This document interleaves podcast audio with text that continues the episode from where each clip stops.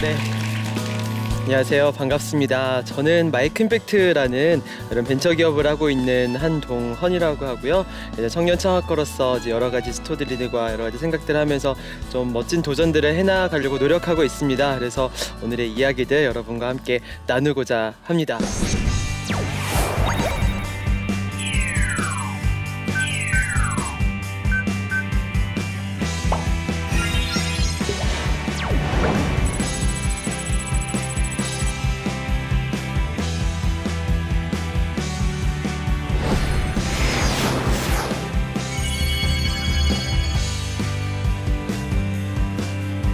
오늘 일 강에 저희가 주제는 바로 원피스는 어디에 있는가라는 이제 주제로 좀 준비를 해봤는데요. 원피스 하면 이제 많은 분들이 또 입는 원피스 이렇게 생각을 하실 것 같아요. 근데 저희 젊은 사람들, 이제 저희 같은 또래들은 생각하는 원피스는 좀 다른 원피스가 있습니다. 그 전에 저희는 마이크임팩트라고 마이크를 통해 이런 이야기를 통해 세상에 긍정적인 임팩트를 주는 회사입니다. 그래서 로고 밑에 보시다시피 긍정적인 모티브와 감동적인 스토리, 가치 있는 지혜들을 발굴하고 만들고 전파하는 그런 역할들을 하고 있습니다. 제가 이, 이 회사를 하면서 회사에서 제가 루피라고 불리는데요. 이렇게 명함에도 루피라고 저렇게 해가지고 같이 진행되어 있습니다. 이제 만화 원피스에 나온 루피라는 캐릭터인데요. 제가 저 루피가 롤모델이에요. 루피처럼 살고 싶다 이런 생각들이 되게 많이 했었거든요. 인터뷰에서 많이 물어보면 루피가 롤모델이다 이런 얘기를 했습니다. 근데 실제로 저는 창업하는 게 전혀 꿈이 아니었었고 이렇게 루피처럼 되게 불가능한 목표를 향해서 믿을 수 있는 친구들과 함께 즐거운 모험을 하는 것, 이게 어찌 보면 저의 꿈이고 저의 생각이었었어요. 근데 어찌어찌 이런 모험을 하다 보니까 제가 창업을 하고 이렇게 회사까지 하게 되었습니다. 저에겐 참으로 좀 신기한 일이 아니었을 수 없었어요. 근데 사실은 이 원피스를 보면은 만화 원피스 안에서 원피스를 찾아서 정말 죽을 위험, 죽을 모험을 다하면서도 원피스를 찾아 헤매거든요. 근데 만화 이름도 원피스고 이러니까 이 원피스가 무엇인지 되게 궁금해졌어요. 근데 만화책이 한 칠십 권까지 나왔는데 아직 원피스가 무엇인지 안 드러난 거예요. 되게 이상하잖아요. 만화 제목도 원피스고 원피스를 찾아 헤매고 이게 보물이라는데 이게 무엇인지 아무도 모르는 거예요. 근데 실제로 제가 찾아봤어요. 네이버에 찾아보니까 만화 원피스에 원피스의 보물이 무엇이니까 물어보니까 다 루머라고, 지금까지 밝혀진 게 아무것도 없다고, 그냥 추측일 뿐이라고 하더라고요. 근데 저 얘기 딱 듣고 나니까 아, 딱 여러 가지 생각이 들게 되었었어요. 저는 원피스가 무엇인지도 모르면서 이 만화 원피스를 굉장히 즐겁게 보고 있었네, 이 모험을 즐겁게 보고 있었네 이런 생각이 들더라고요. 나아가서 저는 원피스는 무엇인가에 대해 질문하게 됐고 나의 원피스는 무엇인가에 대해서 질문을 하게 됐어요. 근데 실제로 보면 만화 원피스처럼 원피스가 무엇인지도 모르면서 제가 무언가를 향해 나아가고 있는데 이게 무엇일까에 대한 고민들을 많이 하게 됐었어요. 나의 원피스는 무엇인가? 여러분의 원피스는 무엇이에요? 여러분의 삶을 걸고 여러분의 삶의 모험을 통해서 달성하고자 하는, 얻고자 하는 이 보물 무엇인가요? 한 번쯤 지금 한번 생각해 보시는 시간이 가졌으면 좋겠어요. 근데 사실은 원피스가 삶의 목적, 마지막 꿈이라고 하면은 거의 대동소이하게 나오더라고요. 한 축은 성공, 그쵸? 한 축은 행복. 맞아요. 성공과 행복. 그러니까 이게 어떻게든 정의될 수 있지만 어떤 이야기를 하든 결국은 성공과 행복으로 되게 기결되는 이야기더라고요. 결국 많은 사람들에게 성공과 행복이 원피스에 가까운 이야기이지 않을까라는 생각이 들더라고요. 그럼 원피스에서 조금 내려왔어요. 성공과 행복. 자, 그럼 그 다음 질문은 이건 거죠. 나의 성공은 무엇인가? 나의 행복은 무엇인가? 그리고 결국은 행복과 성공이 이렇게 조화롭고 균형적으로 이루어진 상태가 무엇인가? 이런 고민들을 하게 될 수가 있는 거예요. 자, 다시 돌아와서 여러분의 성공은 무엇인가요? 여러분의 행복은 뭐세요? 성공하고 싶다, 행복하고 싶다 이런 거 말고 여러분이 딱 정의하는 여러분만의 무엇? 이런 게 반드시 필요하거든요. 저는 사업 시작하기 전에 한 외국의 컨설팅 회사를 다녔었는데요. 어, 저렇게 좀 재수없는 포즈로 있는 게 지금 제 모습입니다. 그래서 저렇게 있고요. 사실은 경영학과 학생들이 되게 많이 가고 싶어하는 직장 중에 하나예요. 굉장히 소수의 인원들을 뽑기도 합니다. 그래서, 그래서 어, 저 직장에서 일하면서 여러 가지 생각들을 했었는데 저는 딱 직장 들어가면서 대학 졸업하고 원하던 직장이 들어가니까 이게 뭔가 이제부터는 성공과 행복의 시작이라고 생각을 했었어요. 있었어요. 이제 약간 이십 대 후반 시작하는 때고, 아 정말로 이제 나는 어찌 보면 성공했고 행복할 수 있겠구나, 이런 생각들을 굉장히 많이 했었습니다. 그런데 제가 하다 보니까, 직장에 있다 보니까 또 그렇지가 않은 거예요. 이제 유학을 가려니까, 유학 가려면 또 경쟁을 해야 되고, 갔다 오면 또 승진 경쟁을 해야 되고, 또 취직 경쟁을 하고, 뭐 배우자 경쟁하고, 아파트 경쟁하고, 자동차 경쟁하고, 자녀 나오면 자녀 성적 경쟁에 뭐 죽기 직전에 묘자리 경쟁까지, 또 이게 끝나지 않을 것 같은 거예요. 근데 저는 이게 진짜로 저런 레이스 같았어요. 그냥 달리기 경주 같은 거예요. 계속 뛰고 있는 거예요. 계속 뛰고 죽기 직전까지. 근데 사실은 저런 경주를 뛰라고 하면 뛰어야죠. 뛰고 잘 뛰고 여기서 좋은 승리를 하는 게 목적이죠. 당연히 그래야 되고. 근데 저는 저 게임이 내가 선택한 게임인가 하는 생각이 들더라고요. 내가 선택한 게 아니고 그냥 외부에서 저라는 인물들을 가져다가 여기 게임에 집어넣고 자 시작, 이런 느낌이었었어요. 어릴 때 저도 게임을 즐겨 했어가지고 게임 끝에 보면은 어, 게임에서 죽고 나면은 맨 끝에 메시지가 뜨거든요. 뭐 뜨는지 아세요? 이 게임 또 하시겠습니까? 이런 메시지가 떠요. 그래서 예스를 누르고 하면은 전 즐겁게 할 수 있는 거고, 노를 하면 안 하는 거거든요. 근데 저에게는 어찌 보면 선택권이 주어지지 않은 것 같다. 이 게임은 내가 만든 게임이 아니다라는 생각이 들더라고요. 그래서 저는 이때 딱 든 생각이, 내가 이 게임을 정말 잘 뛰어서 일 등을 하거나 아니면 게임을 만들자, 이런 생각을 하게 됐었어요.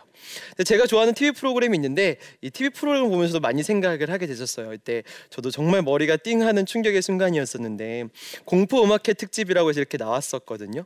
근데 가수 이적이 나와가지고 공포 노래, 무서운 노래 불러달라고 하니까 이적이 무슨 노래 불렀는지 아세요? 모르시죠? 이적이 난 참 바보처럼 살았군요. 이 노래를 부른 거예요. 죽기 직전에 이 노래가 되뇌어지면 진짜 무서울 것 같다라는 거예요. 진짜 무서울 것 같다.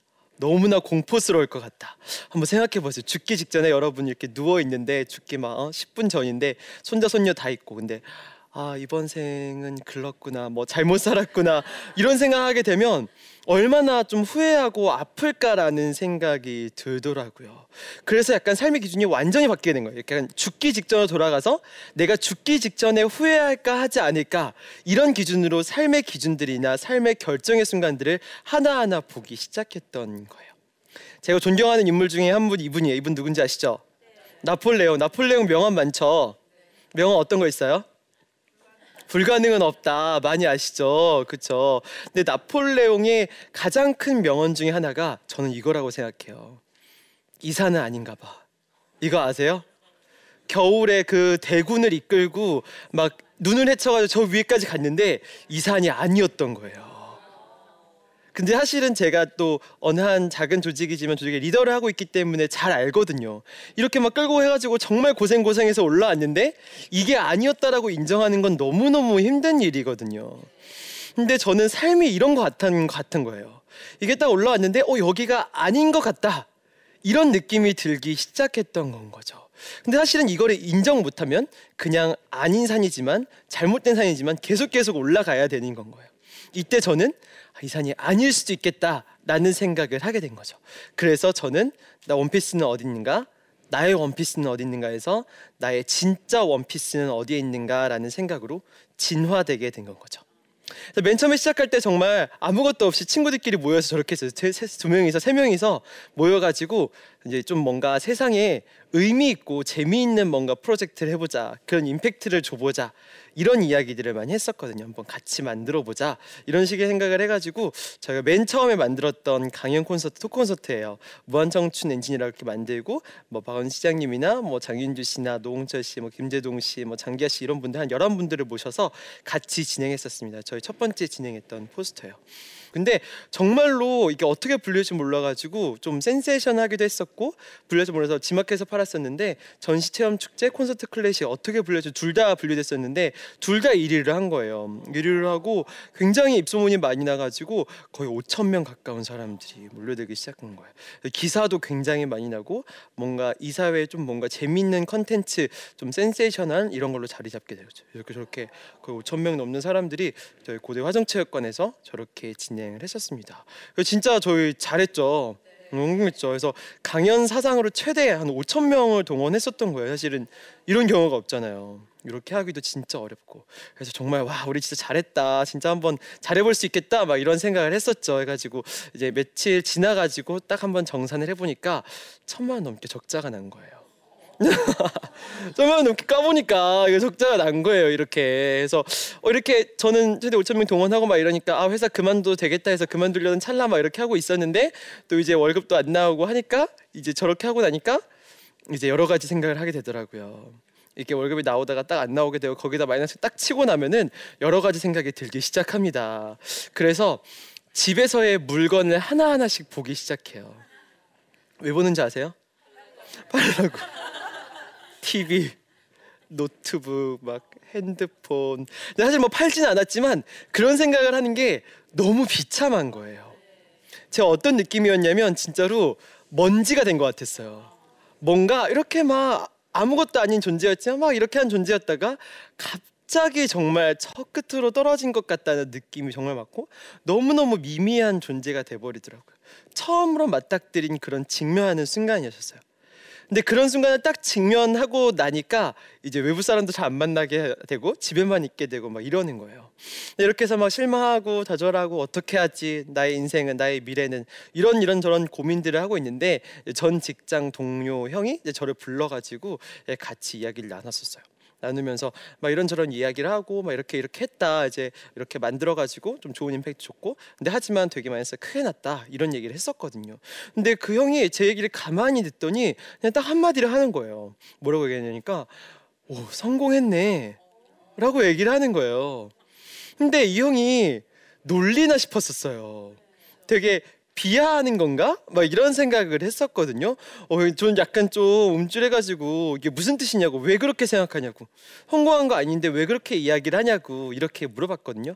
근데 그 형이 한치의 망설임도 없이 이렇게 얘기를 하는 거예요. 너 하고 싶은 거 하잖아, 이런 얘기를 하는 거예요. 근데 저는 이 얘기를 듣고 진짜 머리가 띵 했어요. 근데 어찌 보면 성공이란 게 막 이렇게 해서 결과물로 있는 게 아니라 하고 싶은 걸 하는 것 자체가 어찌 보면 성공일 수 있겠구나라는 생각이 들더라고요. 다시 돌아와서 여러분이 만약에 돈을 막 벌고 싶어, 이게 성공이라 생각하지만 돈을 버는 게 성공이 아닌 거예요. 돈을 벌어서 여러분이 하고 싶은 걸 하는 것이 성공인 건 거예요. 그쵸? 그게 마지막 귀결점이고 성공의 본질이거든요. 근데 그게 딱 띵하고 저는 그 엄청난 실패의 순간에 성공에 대해서 정의를 하게 된 거죠. 나의 성공이란 하고 싶은 일을 하는 것이다. 결과로서 오는 게 아니라 내가 꿈꾸던 모습들을 구현해내고 그를 위해 열정을 쏟고 만들어가는 것, 결과에 어찌됐든 이것이야말로 진짜 성공일 수 있겠구나라는 생각이 들더라고요. 근데 이렇게 전공하니까, 정리하고 나니까 저의 성공의 한 축을 정의하게 돼요. 원피스의 큰 두 축 중에 한 축. 그쵸? 성공을 정의하고 나니까 그 다음 질문이죠. 이제 행복에 대한 질문. 여러분 행복하세요? 행복하세요? 약간 영점 일 초의 그 머뭇거림. 그쵸? 이게 현대인들은 분명히 있어요. 근데 저는 되게 행복하냐는 질문을 인터뷰할 때 많이 받거든요. 근데 전 행복할까 안 할까요? 아, 그쵸? 엄청 불행할 때도 많고 엄청 행복할 때도 많아요. 근데 사실 인간의 삶이라는 게 행복과 불행이 이렇게 어느 한쪽에 예스 노처럼 들어지는 게 아니라 행복과 불행의 균형점에 있는데, 이 행복이 좀 더 많아지면 행복의 순간이 더 많다, 행복하다라고 느끼는 것 같아요. 근데 저는 이런 질문을 받을 때 참을 수 없을 만큼 행복해요 라고 인터뷰에서 이렇게 얘기했다가 되게 욕먹었던 적이 있거든요. 되게 이렇게 행복한 것도 좀 말이 안 되는 얘기인데, 참을 수 없을 만큼 행복하다는 좀 또 굉장히 또 다른 이야기잖아요. 참을 수 없을 만큼. 근데 사실은 많은 현대인들은 이 꿈이라는 것을, 행복이라는 것을 먼 미래로 내버려 두는 경우들이 굉장히 많아요. 그래서 이 꿈이, 이게 현재로 안 오는 거예요. 현재로 안 오고 항상 미래에만 머물러 있는 건 거죠. 그렇기 때문에 꿈과 현재의 거리가 멀기 때문에 꿈은 희망 고문이 돼버리고 지금의 행복감은 굉장히 거리가 멀어지는 거예요.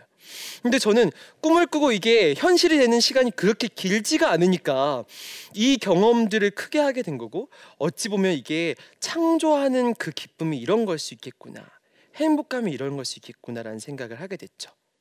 근데 이것보다 더 큰 행복이 있더라고요. 더 큰 행복. 저희 회사에 있다 보면 막 회사로 막 여러 가지가 날아오기도 하고 막 선물로 오기도 하고 찾아오기도 하고 막 많은 분들이 그러거든요. 그래서 저는 이 행복감에 대해서 좀 정의를 할 때 많은 사람들이 이렇게 생각을 해요. A 하면 행복할 것이다, 이런 생각을 많이 해요.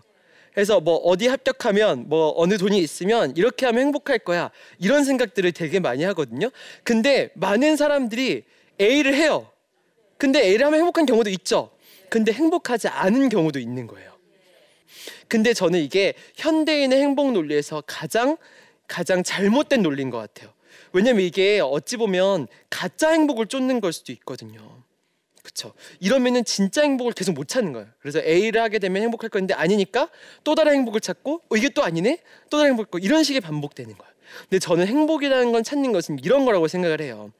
오히려 반대로 행복감을 느끼는 순간들을 되게 주목하고 이 행복감을 느끼는 순간의 요인이 어디서 오는가를 보는 건 거죠.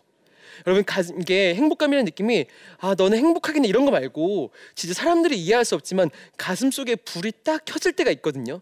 머릿속에 엔돌핀이 샘솟을 때, 이런 때가 진짜 행복감인 건 거예요. 이 행복감의 순간, 가슴 속에 불이 켜지는 순간, 내가 살아있는 것 같다라는 느낌을 얻는 순간, 이 순간을 딱 포착하고 이게 어디에서 오는가라는 것을 보는 건 거죠. 저는 아까쯤에 말한 대로 이 꿈을 이루면 행복할 거야 라고 해서 그 꿈을 계속 쫓았는데 반대로 생각지도 못한 곳에서 깊은 행복감이 찾아오는 경우들이 있었어요. 그래서 아까 제가 말씀드렸듯 회사에 막 여러 편지도 오고 쪽지도 오고 이메일도 이런 경우 굉장히 많아요. 그래서 이 편지가 어느 한 춘천 초등학교 교사의 편지인데 이렇게 저희 회사로 보내온 거예요. 보내와가지고 뭐 초등학교 사 학년의 꿈이 뭐니 뭐라고 물었더니 뭐 그 꿈이 뭐 서울대 가는 꿈이다. 근데 그 꿈이 아이의 꿈은 아닐까? 혹시 부모님의 꿈은 아닐까? 이런 얘기를 하면서 마이크 임팩트가 정말 세상에 필요한 존재다, 이런 이야기는 세상에 퍼져야 된다, 가치 있는 일을 한다, 이런 이야기를 하는 건 거예요. 근데 그런 이야기를 들으면서 아, 이 제가 뭔가 의미 있는 존재구나, 가치 있는 존재구나 라는 생각들을 되게 많이 하게 됐어요. 그리고 또 한 축에서는 저희가 막 강연 끝나고 막 정리하고 있는데 한 시간 동안 어떤 두 여학생이 기다렸다가 오셔가지고 이게 감사하다고, 고맙다고, 이런 자리 만들어줘서 뭔가 재밌다고 이렇게 해서 가는 게 아니라 이 말 꼭 전하고 싶다고 해서 가는 거예요. 근데 저는 이걸 들으면서 어, 이게 너무 깊은 행복감이 찾아오더라고요.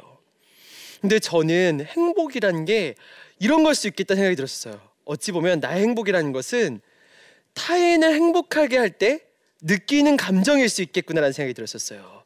그렇죠. 그래서 많은 사람들이 고차원적인 행복을 가다 보면 처음에 시작할 땐 나의 행복, 내가 밥을 잘 먹고 내가 행복하고 내가 어, 가족이 잘 먹고 이제 이런 걸 하다가 고차원적인 행복으로 남을 행복하게 해줄 때 느끼는 그 감정들을 느끼기 시작하는 거예요. 그래서 많은 사람들이 영적으로 성장하거나 성장한 사람들은 그 주변 사람의 행복을 찾고 빌 게이츠나 뭐 카네기나 이런 분들이 다 뭔가 사회에 공헌하려고 하는 이유도 그 고차원적인 행복의 영역으로 들어오게 된 건 거죠. 결국은 타인의 행복을 느낄 때 느끼는 감정이 바로 행복이 될 수 있다라고 저는 생각을 하고 싶어요. 근데 저, 저도 역시 이 한국의 젊은 세대로서 한국의 젊은 세대가 이런 행복감을 느끼기는 정말 정말 어려워요. 왜냐하면 개인주의 때문이에요. 저는 저희 회사의 구호 중에 하나인데 그 나의 행복은 나의 행복, 너의 행복도 나의 행복, 이런 구호가 있어요. 근데 이게 저는 행복의 총량을 증가시키는 원칙이라고 생각을 해요. 상대방의 행복이 나의 행복처럼 느껴지면 나의 행복의 총량이 커지는 거예요. 근데 이런 관계의 대표적인 관계들이 있죠. 부모와 자식 간의 관계. 자식이 행복하면 부모가 행복한 거예요. 근데 사실은 형제들도 안 그렇거든요. 형제들도 뭔가 형이 행복하면 약간 불행한 것 같고 이런 경우들이 있어요. 근데 그만큼 어찌 보면 현대의 젊은 세대들은 이 행복에 대한 감정이 굉장히 적을 수가 있고, 이 말은 즉슨 다른 말로 하면 공감을 못한다는 거예요. 공감의 영역이 굉장히 낮다는 거죠. 근데 이건 어찌 보면 굉장히 위험해질 수 있는 거예요. 성공과 행복을 제가 정의를 했죠. 성공이란 뭐라고 했어요? 하고 싶은 일을 하는 것. 나의 행복이란? 나, 타인이 행복할 때 할 때 느끼는 감정. 자, 그런데 이 성공과 행복이 여러분의 성공과 행복인가요? 아니에요. 저는 하나의 참고 사례일 뿐인 건 거예요. 이 말을 하는 이유는 여러분들이 여러분의 성공과 행복을 직접 찾고 직접 정의할 필요가 있는 건 거예요. 그래서 저는 이게 나의 성공과 나의 행복을 찾는 게 결국은 원피스를 찾는 것이라고 생각을 하고, 결국 성공과 행복에서 여러분만의 성공, 여러분만의 행복을 정의할 수 있어요. 여러분만의 언어로. 그래서 많은 성공학의 책을 찾고 많은 행복 도서를 본다고 해도 찾을 수가 없는 거죠. 왜냐하면 여러분의 언어로 정의하지 않았고 여러분이 성공과 행복이라고 느끼지 않았기 때문에. 근데 사실은 이게 계속 나의 성공과 나의 행복을 찾은 게 원피스를 찾은 건데, 결국은 이 원피스가 그 단어가 무슨 뜻인지 아세요? 한국말로? 한 조각. 그쵸? 이게 저렇게 한 조각인 건 거예요. 근데 이 원피스가 한 조각인데 이 저는 이게 숨어있는 말이 이런 말이 아닐까라는 생각을 했었어요. 이 마지막 한 조각을 찾고 나니까 완성되고 나는 거예요. 그쵸?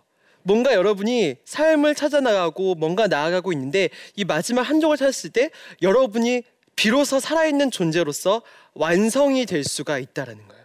완성이.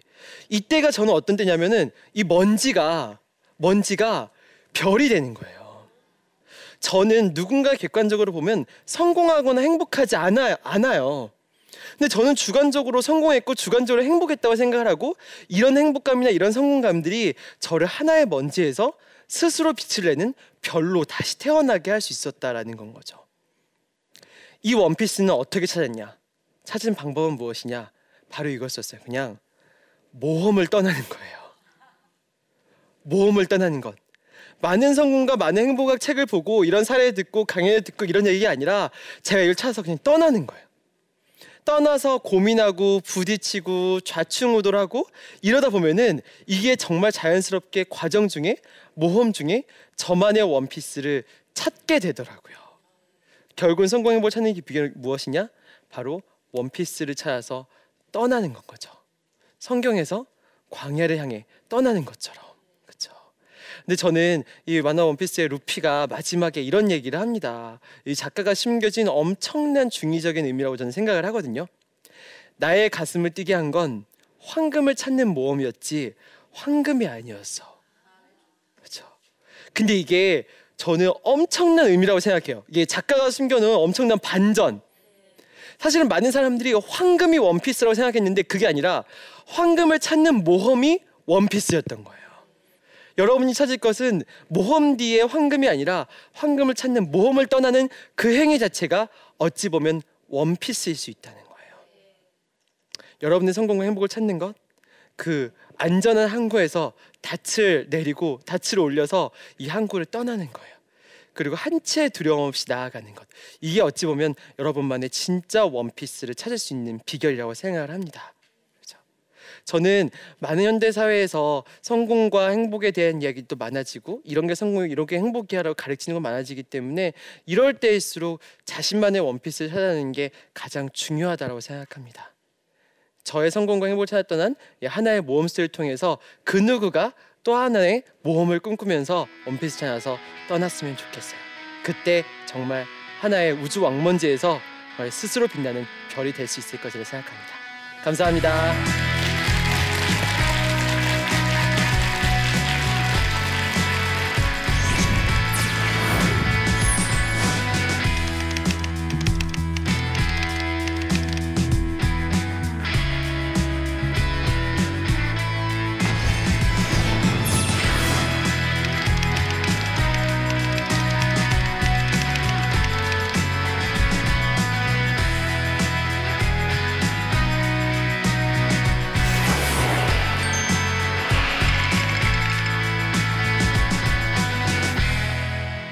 강의 정말 잘 들어주셔서 진심으로 고맙고 감사드리고요.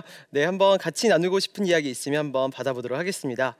네, 네, 봉천동에 살고 있는 원유욱입니다. 네, 아, 강의 정말 잘 들었고요. 네, 어, 첫 번째로 하셨던 사업이 천오백만 원의 그 적자를 기록하셨다고 하시는데 네. 시리에 빠지셨다가 선배님의 그 조언으로 다시 한번 마음을 다잡고 나서 그 다음으로 진행하셨던 프로, 프로젝트가 어떤 거였는지 좀 궁금합니다. 네, 사실은 이렇게 정말 실패하고 나서 그 다음으로 올라가기가 정말 쉽지 않은 일이거든요.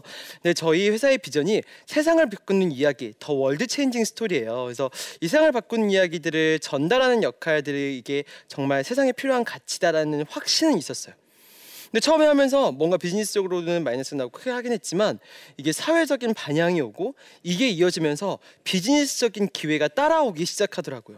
저에게 막 연락이 오기 연락이 오기 시작해서 뭐 자기네 대학교에 이런 걸 하고 싶다, 자기는 어떤 강연자인데 앞으로 좀 강연 매니지먼트 해달라, 뭐 어떤 사람은 뭐 어떤 기업에서 자기네가 스폰할 때는 이런 거 해달라, 이런 식의 연락들이 오기 시작하는 건 거예요. 그래서 아, 내가 생각했던 핵심 가치가 정말로 세상에 필요한 가치구나, 이런 생각들에 대해서 확신을 가지게 됐죠. 그래서 조금 더 단기적인 시대에서 벗어나서 장기적인 희망과 확신을 가지고 그 다음으로 나아갈 수 있게 되었었어요. 그래서 많은 분들이 자기가 무슨 일을 하거나 사업을 하거나 이래도 뭔가 단기적인 가치나 이런 거에 대해서 많이 생각하는데, 그게 아니라 진짜로 내가 이 세상에 주는 핵심 가치가 무엇인가, 이게 세상에 필요하다, 이런 것만 확신을 들면 어, 그 다음으로는 자연스럽게 나아갈 수 있다라고 생각을 합니다. 네, 다음 질문 한번 받아보도록 하겠습니다. 네. 기독교인으로서 질문이 있는데요. 요즘 크리스찬 젊은이들이 그 원피스를 찾는다라고 하면 어떤 조언을 해주실 수 있는지 말씀 부탁드립니다.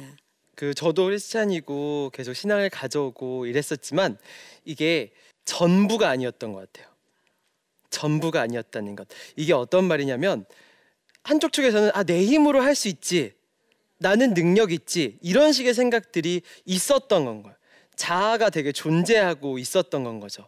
그렇기 때문에 이쪽으로, 하나님 쪽으로 전적으로 매달릴 수가 없었던 거예요. 근데 사업을 하게 되니까 제가 할 수가 없더라고요. 사람의 마음을 사로잡는 것, 이 사업이 어떻게 될지 모르겠는데 확신을 계속 가지는 것, 앞으로 어떻게 해야 할지, 뭐 월급은 어떻게 줄지, 제가 할 수 있는 게 정말 아무것도 없고 제가 너무 미약한 존재라는 것을 많이 깨닫게 됐었어요. 근데 그렇기 때문에 되게 전적으로 매달리게 되고 전적으로 기도하게 되고 전적으로 그 말씀 속에서 답을 찾게 되는 그 선순환 구조가 일어날 수 있게 되더라고요. 근데 저는 그래서 이거의 가장 큰 근원이 뭐였냐면 아까 강연에 잠깐 얘기했듯 광야로 떠났던 거예요. 광야로 떠나고 나니까 자연스럽게 그분에게 귀결될 수밖에 없는 건 거죠. 어찌 보면 인간에게 주어진 시련이나 어찌 보면 되게 고생이라 보이는 것들이 어찌 보면 그분께 가까이 갈 수 있는 가장 빠른 지름길일 수도 있겠다라는 생각들은 되게 많이 해요. 그래서 같은 의미에서 어찌 보면 젊은 세대들이 뭔가 어, 힘든 시련이나 고난 이런 것들은 정말 그 옛 어른들의 말처럼 사서 고생을 한다라는 말처럼 이렇게 할 필요가 있다라고도 생각을 합니다. 그럴 때만이 정말 그분께 전적으로 매달릴 수 있게는, 정말 마음 깊이 매달릴 수 있게는 이렇게 될 수 있는 것 같아요. 결국은 돌아와서 그 저희가 얘기했던 하나님께 더 가까이 가고 그리고 정말 삶의 목적을 찾는 것, 이것은 다시 돌고 돌아 광야를 향해 떠나는 모험에서 나옵니다. 그렇죠? 다시 한번 정말 마음 내키진 않겠지만 발걸음 내딛어서 우리 광야를 향해서 즐겁게 한번 신나게 모험을 떠났으면 좋겠습니다. 감사합니다.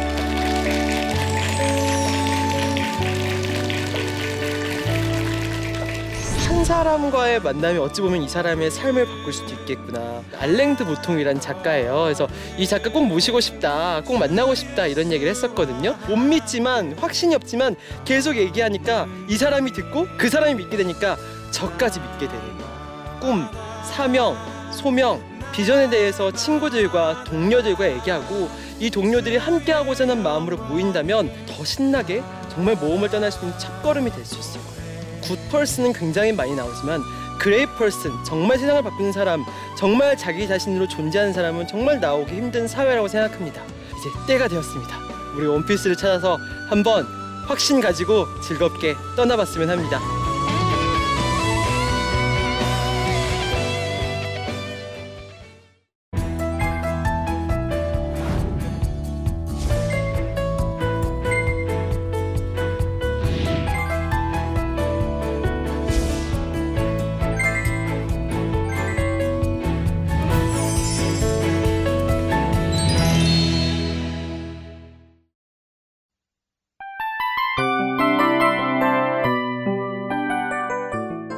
이 프로그램은 청취자 여러분의 소중한 후원으로 제작됩니다.